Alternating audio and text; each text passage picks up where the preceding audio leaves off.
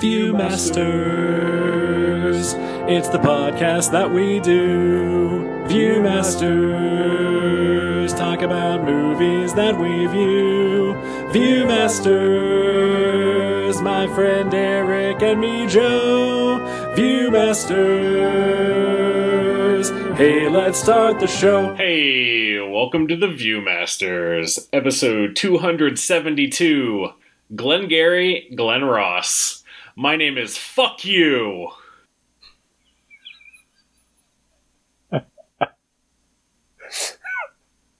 And my name is Eric. Hello, Fuck You. Hi, Eric. No, my name is Joe. Yes, and Joe, I have a question for you. Yes. Will you just give me the leads? No, I can't do it, Shelley.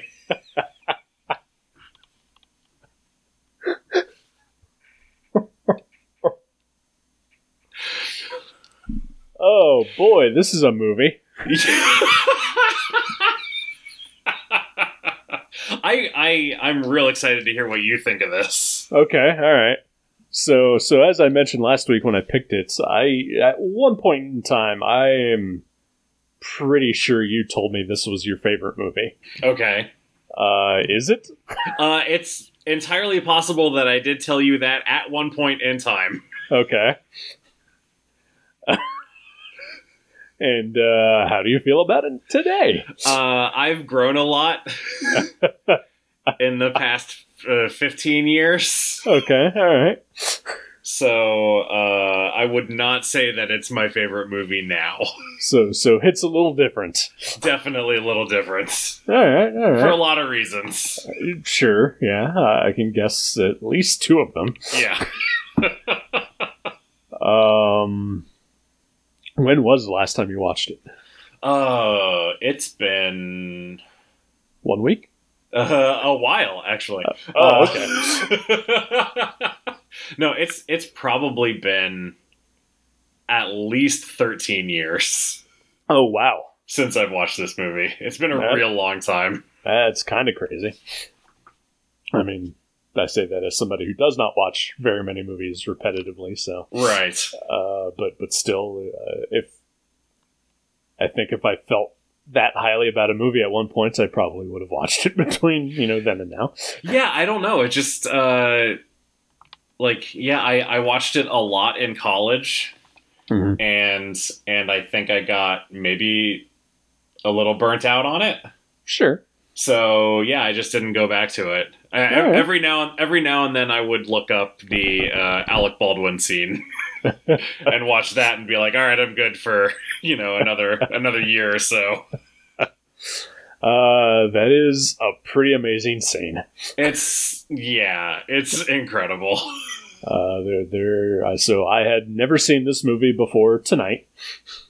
Like I said, I had heard from you that you enjoyed this movie greatly, and I've generally enjoyed the French playwright David Mamet. Uh-huh.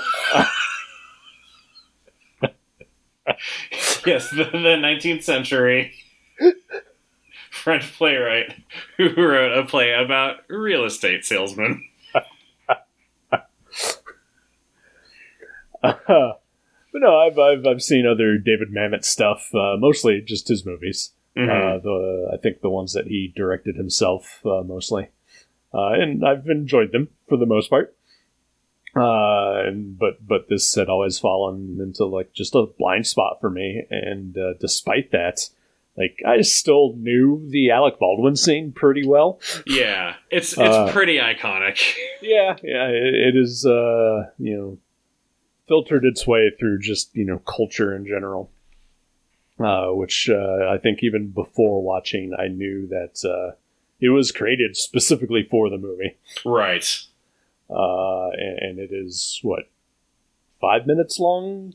Maybe? Yeah, I think. Yeah, it's not super long, but it's, basically just a long monologue that he does. Yeah. The only other thing that I think I really caught from before seeing this was that I want to say the character Gil on The Simpsons is supposed to be Shelley. Yes, he's okay. based on Jack Lemmon's performance in this movie. All right. So that's all I knew going into this. I mean, you really knew the highlights. In retrospect. Like, I had no idea that Kevin Spacey was in this, nor Al Pacino or Ed Harris. Oh, wow. I just knew Jack Lemmon and the Alec Baldwin scene. What if that's all it was? What if you watched a version of the movie that was just Jack Lemmon's scenes, the Jack Lemmon side of conversations, and the Alec Baldwin scene? Might have been a better movie. It'd be interesting, at least. For sure, yeah. I honestly really... he's ostensibly the lead character of this movie. Yeah. But you know, there's definitely a lot of shared screen time with, you know, Ed Harris and Alan Arkin and Pacino.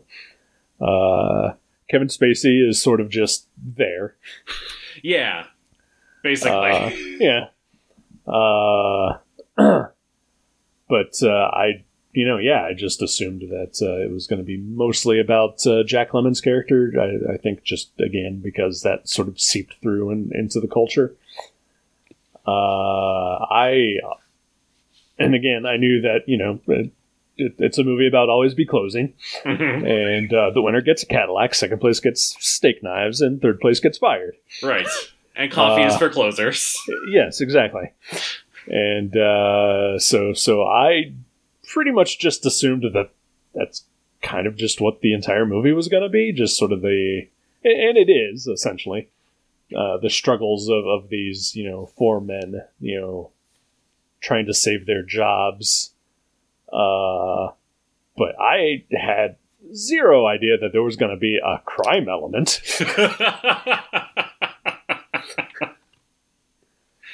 Yeah, it almost feels tacked on. A little bit, yeah. Yeah. But I like that. I like it's sort of this just mundane thing that just happens. Yeah. And you know, it's probably because it was based on a play. Mm-hmm. But there's literally, there's other locations, but for the majority of the movie, there are two locations. Yeah. Just, you know, a big chunk of it is set in the office, and a smaller portion is set in the Chinese restaurant across the street. Right. And then, we do see some of the guys go out traveling a little bit, but it's not a huge part of the movie. So yeah, and like the movie starts with just, you know, credits, with some really nice jazz music. It's setting a tone. Yeah, yeah. And you know, it opens to Jack Lemmon on the phone in like a neon lit phone booth. And like, I kind of paused it and I was just like, I had no idea that this was going to be a noir. I hadn't thought about that, but it really is. Yeah. You know, cause the entire like first third of the movie, maybe more, takes place entirely at night in the rain. Everybody is wearing trench coats. You know, everybody is lit by, you know, Venetian blinds. It's like, I don't know if I'm corny in this phrase, but it's like workplace noir. Yeah, no, I can totally see that. And, you know, I kind of dug it. Yeah, it looks neat, that's for sure. Yeah, you know, for a movie that it does boil down to just, you know, dudes trying to sell real estate, that's not a Dracula movie.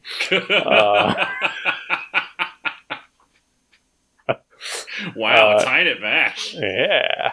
It is visually arresting for, I think, a movie that maybe you shouldn't have a place to be that visually exciting. Yeah, I mean, it's just people talking the whole time. Right? But yeah, I thought this movie was good. I don't think I'd ever really be compelled to watch it again. Sure. No, I think that's totally fair. Yeah. Yeah, I had a period in college where I decided I was going to be a playwright. Okay.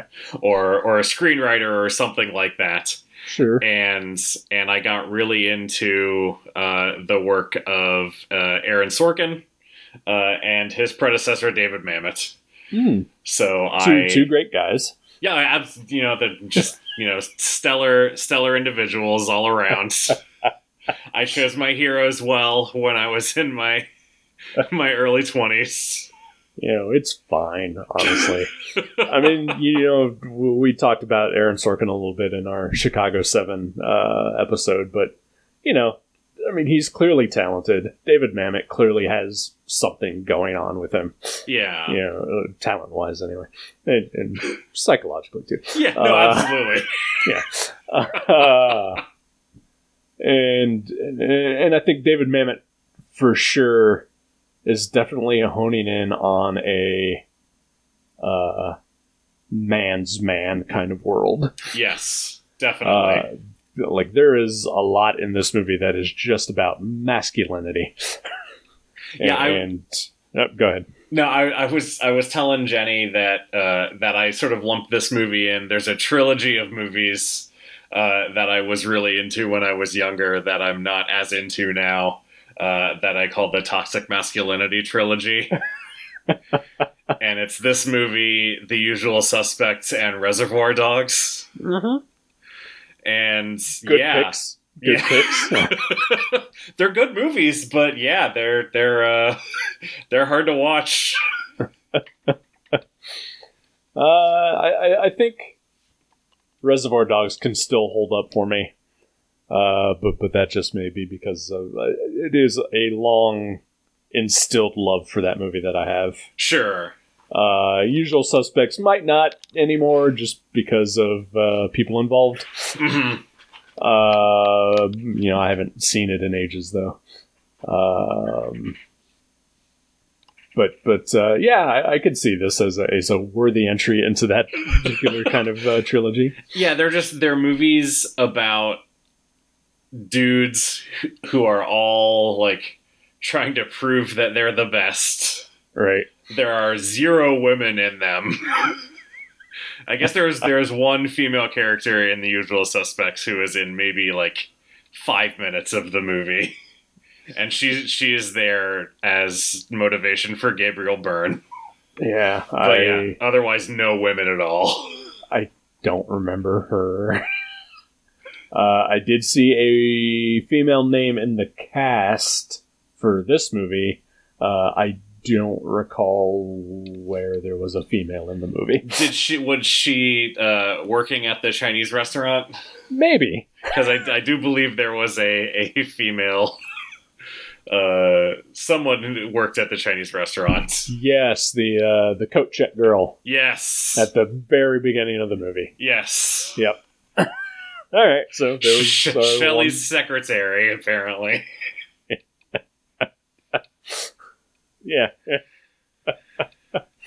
Yeah, it's real bleak. Yeah.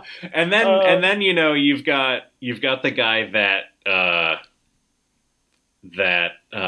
Roma sells right at the bar. Jonathan Pryce, yeah, as I forget the character's name, but yeah, his last name is Link. Last name is Link, that's right. Yeah. And Roma sells him, and then he comes in the next day, and well, my wife's got me on a real, she's not gonna let me do this. And then he's all apologetic, like, man, yeah, this movie does not have a high opinion of women at all. Nope.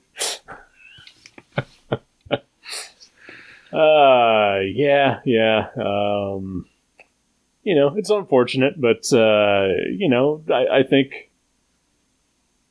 yeah, you know, I can't even say, you know, well, for, you know, it's time. I mean, right. It was 1992. Right, yeah. And, like, even if we go back to the play, that was still mid-'80s. Yeah. And, you know, it is definitely an actor's showcase. Definitely, yeah. I don't think that there's a bad performance in this movie. If like, there is, I will lean towards Al Pacino as being the weak one. Yeah, it's getting towards that sort of Scent of a Woman era. Yes, wow, yeah. Al Pacino! Like this is a stepping stone between 80s Al Pacino and that Al Pacino. Yeah. But like Jack Lemmon, like I've always liked Jack Lemmon. He just makes me feel good. Yeah. He is absolutely wonderful in this movie and just also absolutely awful. Yeah. Yeah, the thing that he does when he's like when he the first sort of scene between him and Williamson over the leads, and like the whole thing is just like restrained rage the best that he can, and every now and then it creeps out and then he like quashes it down and his smile returns and his eyes light up again. That's so good. It's an amazing performance. He is just I don't know, I didn't look to see if he won any awards for this or not, but he should have. Yeah, I forgot I was gonna look too, and I didn't have a chance to. But I definitely say that all the quality of this movie rests almost entirely on his shoulders, and that is not to say that, you know, everybody else isn't doing a great job either. Like Ed Harris is great. It's probably one of the best Ed Harris performances I've seen. Yeah. Just slimy fuck. Alan Arkin is doing wonderful work as just whatever it is he's doing in this movie. Yeah, he's just like this really sort of timid sidekick character. Yeah, he is, I would say he is like what Jack Lemmon is pretending to be. Yeah, definitely. Yeah. Whereas Jack Lemmon is, you know, hiding sort of that Ed Harris side of himself, which sort of comes to fruition at the end of the movie. Yeah, yeah. Oh boy. What was your most uncomfortable scene in this movie? Or most uncomfortable moment? There were a few. For sure, the scene where Jack Lemmon goes to that guy's house and tries to sell him land. Yeah, just like moves right in. Yep. And that guy, you know, trying to, you know, politely talk him out of the house, but not having any success. Yeah, so that was... that was pretty cringy there. It could be, you know, like strong runners up, like the racial sort of rage at, you know, Indian people. Uh-huh. I believe the not suitable F word is thrown out at least once, if not more. At least once. Oh, yeah. There's quite a bit of casual homophobia. Yeah, yep. Which, you know, again, like that stuff I can definitely, well, maybe not the racism part, but the homophobia, I was like, well, that was kind of that way in the 90s, you know? Yeah. I mean... So I had my blog hacked a couple months ago, and I have slowly been just like I fixed it, but like, you know, been going through and just tweaking things here and there. Sure. And rereading over old posts from like 10 years ago. Oh no. Yeah. It's not great. Like I never fully, you know, say anything super awful. But I definitely danced around it a few times, and it made me feel real bad. And I have since tried to delete some of that, or at least censor it. Yeah. My biggest thing, which is actually the one that I am most regrettable for, is my occasional slur against the developmentally disabled. Yeah. Yeah, that use of that word has come a long way in just like the past 10 years. Yeah. Like it's, it is now, it was like, even like Jenny and I, obviously, we've been watching old, like Survivor and Big Brother and stuff. Right. And just the looseness with which people would use that word was startling. Yeah. And yeah, we have come a long way there. We haven't in a lot of respects, but there are some ways in which we have. Absolutely. Yeah. Whenever, I mean, like I said, just reading my own blog, my own words, I was just like, ooh, that's a shock, and if I am watching something and I hear, somebody's words, I'm just like, oh gosh, not comfortable with that. Yeah. Yeah. Yeah. Which I don't know if that's me becoming a better person or just me, I don't know. I think that is you becoming a better person. Okay. All right. Yeah. You and ideally society in general becoming better. That's not happening at all. I said ideally. Ideally. Okay. Fair. It's part of a larger cultural shift. Okay, yeah, I'll buy that. Yeah. Yeah. No, because society's still awful. Everything is terrible. Okay, thank you. Things in Texas have never been worse. Florida's next. It's like Florida and Texas are just having a battle to see who can be the worst. That's true, yeah. Yep. Man, and whoever wins, we lose. It's classic. Classic AVP. TVF. I don't know that. TVF? Texas versus Florida. Oh, okay. Gotcha. Jesus Christ. We're, for the listener, we're recording later in the evening than we usually do. Yeah. I was delayed today, so yeah, that's, if there's a little bit of extra brain drain, that's what that's from. Yeah, I've had a rough sleep week, so, it's, yeah. It's just all adding up to whatever the hell is happening here.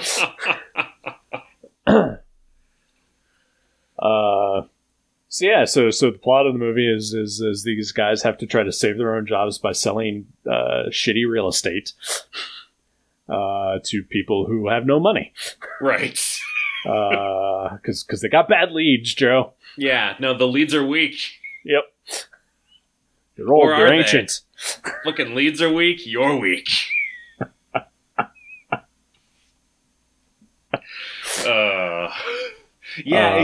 Watching this made me think of like, Facebook or Twitter or whatever selling your data, mm-hmm. and like these are the people who are buying your data. Yeah, pretty much. It's just it's a different grift now because they're all just liars. Oh yeah, yep. Just trying to trick people into spending money on worthless land. There is not a redeemable soul in this movie. They kind of want you to lean into Jack Lemmon being that guy, but he is absolutely not. No, he is a two-faced monster. Yeah, but he has a sick daughter, maybe. Yeah, so you gotta like him. No.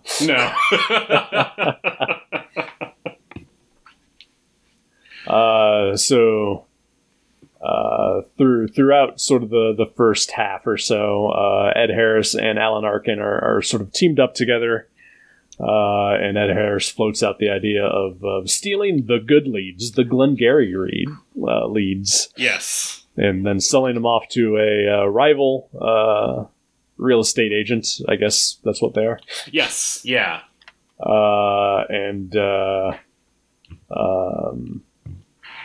And so it begins to sort of lead you that that's what's going to happen. But also, the movie totally doesn't hide the fact that Jack Lemmon did it. Right. Yeah. No, not at all. Yeah.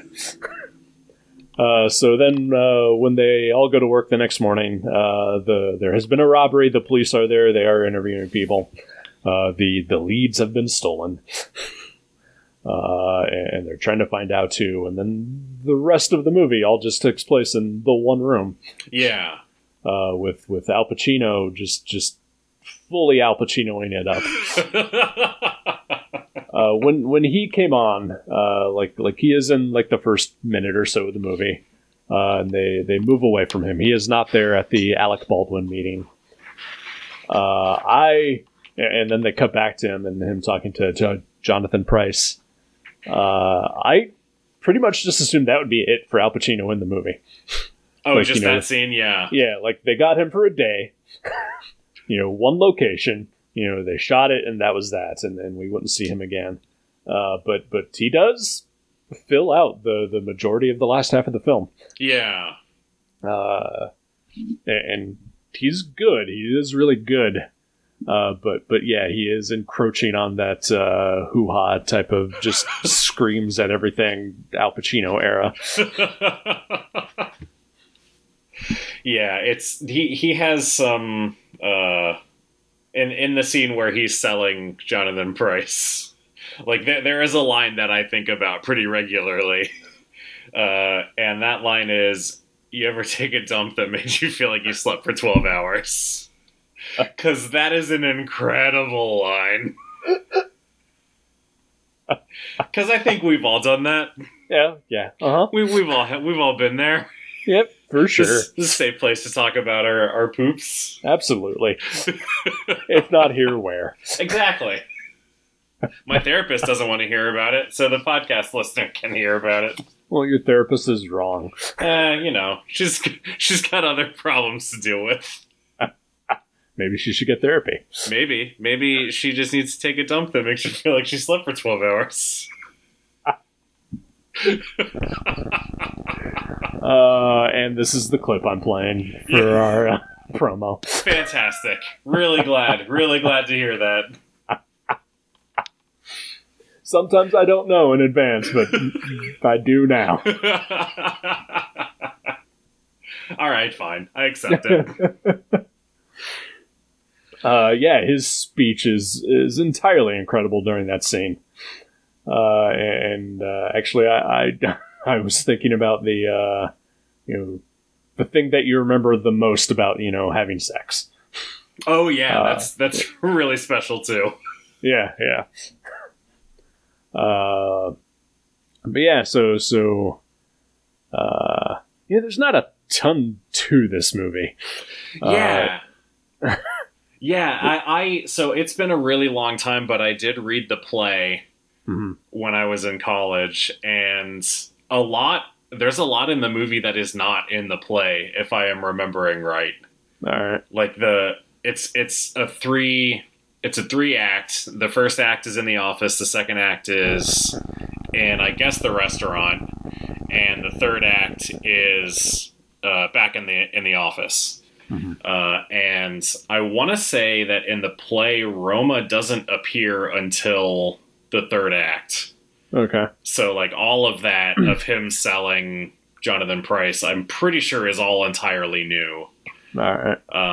Yeah, if I remember right, like, the second act is really just Ed Harris and Alan Arkin's characters just talking and sort of scheming a little bit. Right. And then, yeah, I forget what exactly the first act is without the Alec Baldwin scene, like how they accomplished that. Right. I do remember that the play never mentions Glen Ross, which gets like one brief mention in the movie. Does it? It does. Okay, because I was going to ask about that. Yeah, they're talking about, like, it was another property that they sold at one point. Right. And it's just mentioned in passing. Okay. But it's sort of like those were the days kind of thing. Right. Yeah, because they do mention Glengarry quite a bit. It's a plot of land in Florida, I believe. Yes. And yeah, throughout the entire movie, I was like, where the hell does Glen Ross come in? Glen Ross is actually the name of the detective investigating the robbery. Oh, watch out for Detective Ross. You know, I honestly thought, because in the title of the movie, Glengarry is one word, Glen Ross is two. Yeah. I thought, okay, so it's going to be a person, right?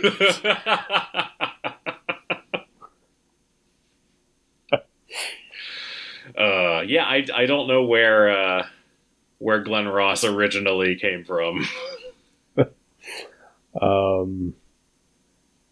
was also going to ask you if you had ever seen the play or not, and then so you answered that. Yeah, I've never seen the play, but I have read it. I would like to see it. I think it'd be interesting to see.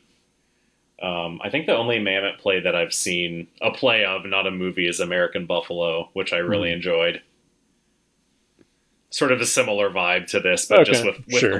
coin collectors. All right. The American Buffalo is like a rare coin or something. I don't remember all the details. I gathered that once you said it was about coin collectors. Yeah. Put it together in my head. And you know what? I don't need to see anything about nerds collecting shit. I know there's a movie of that I think Dennis Franz is in. And I forget who else. That'll be my next pick. Okay, hey, I like Dennis Franz. No straight blues, buddy. Yes. So there's just lots of scenes of these guys talking. Shelley comes in and he has had a great morning. Just a real reversal of fortune. He has sold 8 plots for $82,000. He is now in the lead to win that Cadillac. Right. And he sold it to a nice cyborg family.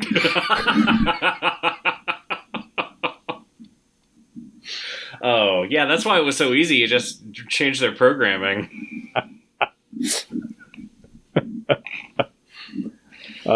So he's regaling Al Pacino with the story of how he made this great sale and turnaround, and then now he's hot, he's on a streak, he's gonna kill it, he's gonna get all those Glengarry leads. But meanwhile, the cops are investigating the robbery, and Kevin Spacey kind of comes in and out. Small role in this movie, but sort of a nothing. Kinda, yeah. I mean, small but pivotal. Yeah. He is truly playing an asshole. Yeah. More so than anybody else in the movie. Maybe slightly less than Alec Baldwin. Maybe. But his asshole specialness is just basically fucking over everybody he works with. Right. And then there's the final confrontation between him and Jack Lemmon, which I thought was just great all around. Yeah. Jack Lemmon confessing that he, committed this crime, and Kevin Spacey just immediately turning around and telling the cops. Yeah, fucking narc. Yep. He's got a sick kid. Just let him go.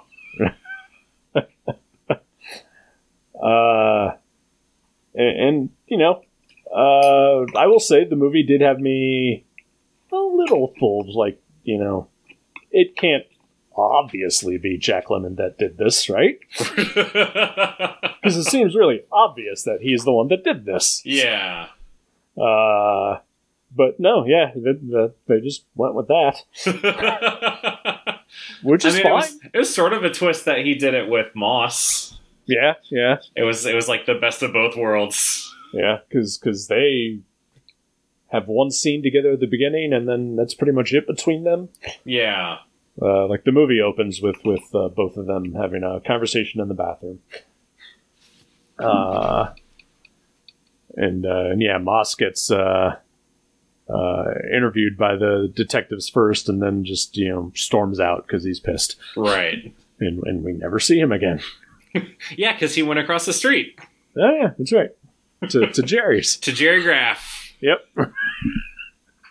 I remember when I read the play first, or when I saw the movie, either way, I thought that he was literally going across the street. Like, this guy just had offices across the street from them. Because I'm dumb. Yeah, you know, I buy into that. I mean, why not, right? Yeah, you know.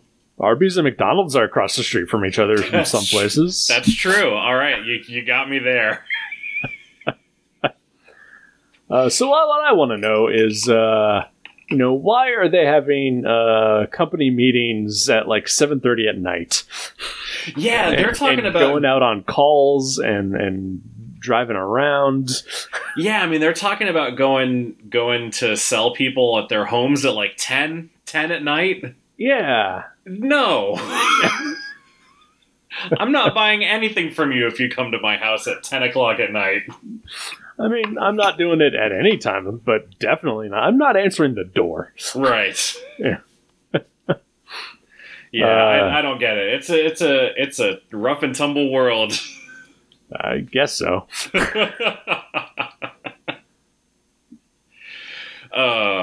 So yeah, should we talk about Kevin Spacey? I guess we can. Do we have anything to say about Kevin Spacey? I really don't have anything new to add to what I think everybody already probably knows. Yeah, I will say, so like, I know when we watched Trumbo, and Louis C.K. showed up. Yeah. I had a real hard time separating that, and maybe because I didn't expect him to be there, right? Whereas I knew that Kevin Spacey was in this, and yeah, I don't know, for like maybe just knowing that he's there and being like, okay, he's awful, but I'm still gonna watch this. Maybe that was all it took for me. I'm not sure what it was. I think part of it for me is that he is very young in this movie. This is, you know, definitely before his sort of, before he became a star that we know him as. And you know, he is a great actor. Like that cannot be denied. And you are breaking up, sir. I'm sorry. Yeah, my headphones were being weird. I just had to adjust. Can you hear me now? Okay. Yes. But, you know, it's like, you know, when we watched, you know, Hercules of all things, and James Woods is the voice of Hades. Right. You know, it's like, oh, God, this guy is, you know, just the worst person on earth. But you can't deny that it's a great performance. Yeah. And, you know, it's kind of the same with Kevin Spacey. Like, he is legitimately a great actor.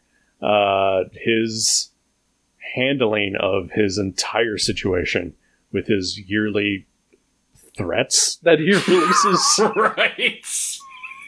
His bizarre video manifestos. Yeah. That's not helping anything. No.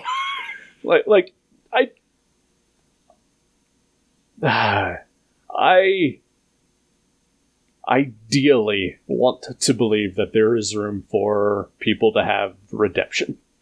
Yeah, no, I agree. If you put in work, yes, and you know are clearly remorseful, and you know obviously ultimately it's up to, you know, the wronged party to decide what is enough, right? But yeah, no, I feel like, you know, as a hopefully recovering terrible person, I feel like redemption is a good, important thing. Yeah. I do think there are some things that you can't be redeemed from. No, yeah, there are definitely some lines you can cross, and you know, like you said, it's up to the victim, I think, to also make that assumption. You know, I may never be able to forgive, you know, just, you know, for the sake of this argument, Kevin Spacey. Sure. You know, but if, you know, the people that he wronged do, then good for them, and hopefully that helps them. And, you know, Kevin Spacey takes it to heart. But all we've seen is that he clearly is not. Yeah. And the same with Louis C.K., you know, in Trumbo. And I think a thing about that particular movie that affected us both is, you know, completely unexpected. Also, he's not a great actor. Right. No, he's not very good. Yeah. And I'm not, you know, that shouldn't, you know, impact. No. Well, he's a great actor, so we can overlook or we can forgive this thing more easily.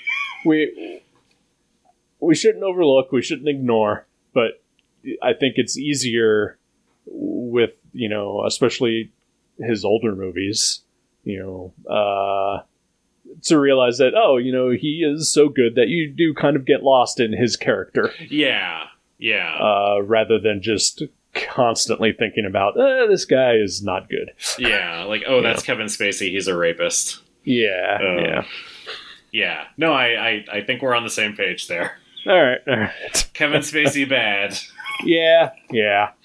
But, you know, I mean, I still own a copy of Seven, you know. Sure, yeah, no, I own a copy of Seven, I own a copy of Superman Returns. Yeah, me too, yep. So, yeah. You know, yeah, I'm not gonna just flush out, you know, my collection full of canceled people, you know. Yeah. But... you know, yeah, there are definitely lines that somebody could cross that I'd be like, I maybe shouldn't have this anymore. Yeah. I mean, I still own 4 seasons of News Radio, even though, you know, Joe Rogan is garbage. He really is. And, and Andy Dick, too. But, you know, what are you going to do? Right. Yeah. Yeah. Joe anyway. Yeah. If anything, you can always, you know, like, he was never the draw of News Radio. No, absolutely not. Yeah, you can easily fast forward through his scenes. Yeah, he was not funny then. Still not funny. Is he even trying to be funny? I don't know what he does now other than is an asshole, apparently. I mean, he still has, and I say this with quotes, comedy specials. Oh, okay. But so I think part of him is still trying to be funny, but he never was. Yeah, I know that he has COVID now. Yes, he does. And congratulations, the ivermectin. Yeah, well done, sir. Take your horse laxative and be happy. You stupid asshole. Yep. So yeah, Glengarry Glen Ross. It's for sure problematic. Yeah. But I did enjoy it. It's short. It is very tight and concise. The characters were all, you know, like I said, none of them are redeemable, but they're all intriguing as hell. Yeah. And it is just mesmerizing to watch. And you know, it's a collection of some of the greatest actors that have ever worked in movies. Yeah, absolutely. Yeah, watching it again now, I remembered what I liked about it at the time, mm-hmm. Which is, I mean, the dialogue is, you know, casual racism and homophobia aside, the dialogue is really good. Yes, it is, and it's all very natural. Yes, very natural, and the performances are spectacular. You know, for a movie about people selling real estate, it's a gripping story. Yeah, it really is. So yeah, I like I said, I remembered what I liked about it before. I think I've outgrown it as a person, though. Sure. Yeah, like I said, I don't see any reason for me to ever revisit this one. But so I was talking to a friend last night and said that, yeah, you know, my friend and I were going to do our podcast and, you know, we're watching Glengarry Glen Ross, and she had never heard of it. I said, oh, well, I mean, like, you know, I still hadn't seen it, but I was like, it's a dude movie. Yeah, very much so. It's a middle-aged dude movie. Yeah, it really is. I mean, yeah, Kevin Spacey is probably the youngest person in this movie. Yeah, and he's like in his 30s. He's in maybe even in his 40s by that point. Okay, wow. Yeah, I don't know.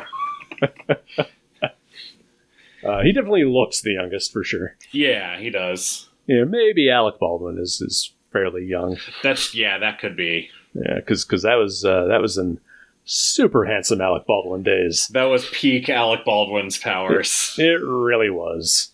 That and The Shadow. Yeah. That's another movie I haven't watched in a long time. Maybe I'll revisit that at some point. Yeah. I own it on Blu-ray, and I know that there's a special edition Blu-ray out there, and I have waffled on whether I should be getting that or not for myself. Who knows? Yeah, but I make bad decisions. Yeah, that's, I'm not going to argue with you. Yep. Because I do the same. Yeah. Like, I was at a bookstore recently, and they had a copy of apparently just came out on special edition Blu-ray, David Lynch's Dune. Ooh. And it was like $50, and I looked at it, and I thought, maybe? But when it comes right down to it, I don't like that movie. It's pretty bad. Why do I want to buy a $50 copy of it? Because you like David Lynch. I do. I want to root for that guy. Yeah. I get that. I totally get that. It's $35 on Amazon, so that's probably the point of getting it. Perfect. Keep me posted. I've never seen that movie. We'll get it while the getting's good before, Denis Villeneuve, does it away. Right. But don't you dare watch that on your TV. Did you say Denis Villeneuve? Isn't that his name? It's Denis Villeneuve. Whatever. I believe he is the French filmmaker. Not to be confused with David Mamet. Well, he shouldn't have a Spanish fucking name then. Oh, maybe he's Spanish. I don't know. Who cares? He doesn't want you to watch it on your TV, so fuck him. I know, because that's not real movies. Nope. Well, as Patty Jenkins has confirmed today. That's right. They look fake. Yep. Apparently, she never watched Wonder Woman 1984. Apparently not. The cheapest looking movie I've seen in years. And I've seen some shit. Oh boy. Is anything making you happy this week? Nothing I can publicly talk about. All right, fair. Fair enough. I don't know. I went to Ollie's yesterday, and they had a hardcover copy of Watchmen Noir. And I don't own a copy of Watchmen, so I figured, yeah, what the fuck? That's awesome. So, not a joy, but it's a slight bump up in cheer. I don't know. Sure. No, I get that. Yeah. What about you, sir? This week, Jenny and I went to we stayed in a house on the Puget Sound on Whidbey Island, which is about an hour from here. We had to take a ferry to get there. And we stayed there for just a couple days, and we worked during the day and then went out and did stuff. And it was completely free. Nice. So yeah, this sponsor for the nonprofit where Jenny works had this house that they usually rent as like an Airbnb, and they had a last minute cancellation, and so they just offered it up to anybody at the nonprofit who wanted to take it. And Jenny has cancer, so played that card, and we got to stay in the house for free. Oh, and it was really nice. I was gonna make that joke, but then I thought better of it. No, I'll do it. I don't care. I was like, that would be very insensitive, Eric. How dare you? No, see, it's okay if I do it. Okay.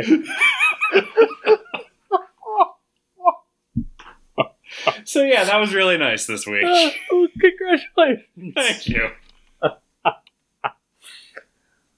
I also just picked up a graphic novel that I haven't read yet, but I picked it up. I've been looking forward to reading it. It's called Four Kids Walk Into a Bank. Oh, okay. I've heard of that. Yeah, it's Matthew Rosenberg and Tyler Boss. Alrighty. I read Tyler Boss's Dark Horse series, Dead Dog's Bite, which was really excellent. I loved that. So I'm excited to read another book that he drew. Agree to disagree. All right, fair enough. But I hope it's good. Thank you. Yeah. I watched Money Plane last weekend. So, you know, speaking of Boss, because, you know, Dr. Fraser Boss was in it. Right.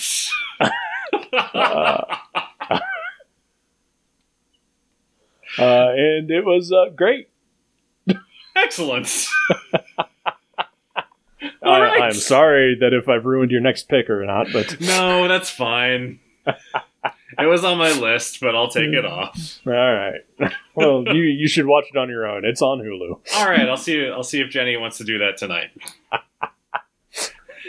We're skipping Big Brother tonight, Jenny. It's Money Plane. Hey, all the Lawrence brothers are in it. All of them? Wow. Joey and Matthew and Andrew and I think a fourth one. That's too many Lawrences. Who?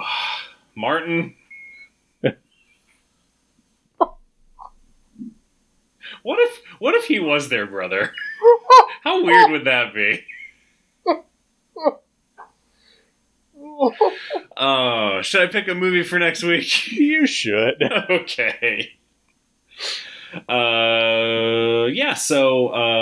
This movie, I think this continues our Oscar Isaac series. Okay, all right. This movie is it Moon Knight? It is not Moon Knight. No, all right. That's not out yet. It's also not a movie. Yeah, a lot of problems with that, Eric. I'm just really excited. I get it. This movie is on Amazon Prime. Okie doke. And it I don't really know anything about it other than it has Oscar Isaac and Jessica Chastain in it. Okay. And it is called A Most Violent Year. Ooh, I have actually wanted to see this for quite a while. Excellent. I think it's a crime movie, if I'm remembering correctly. I want to say you're correct. All right. Yeah. Yes, I am greatly looking forward to that, and we're sure that is not going to go away next week. Right? I mean, the month just started over, so we should be safe for at least another month. Okay, all right. But if there are any problems with that, and if we can't find it anywhere else, I will let you know. Alrighty. Alrighty, sir. Well, that sounds fantastic. Excellent. A Most Violent Year. Yes, and we will do that next week on the podcast. I'll talk to you then. Copies for closers.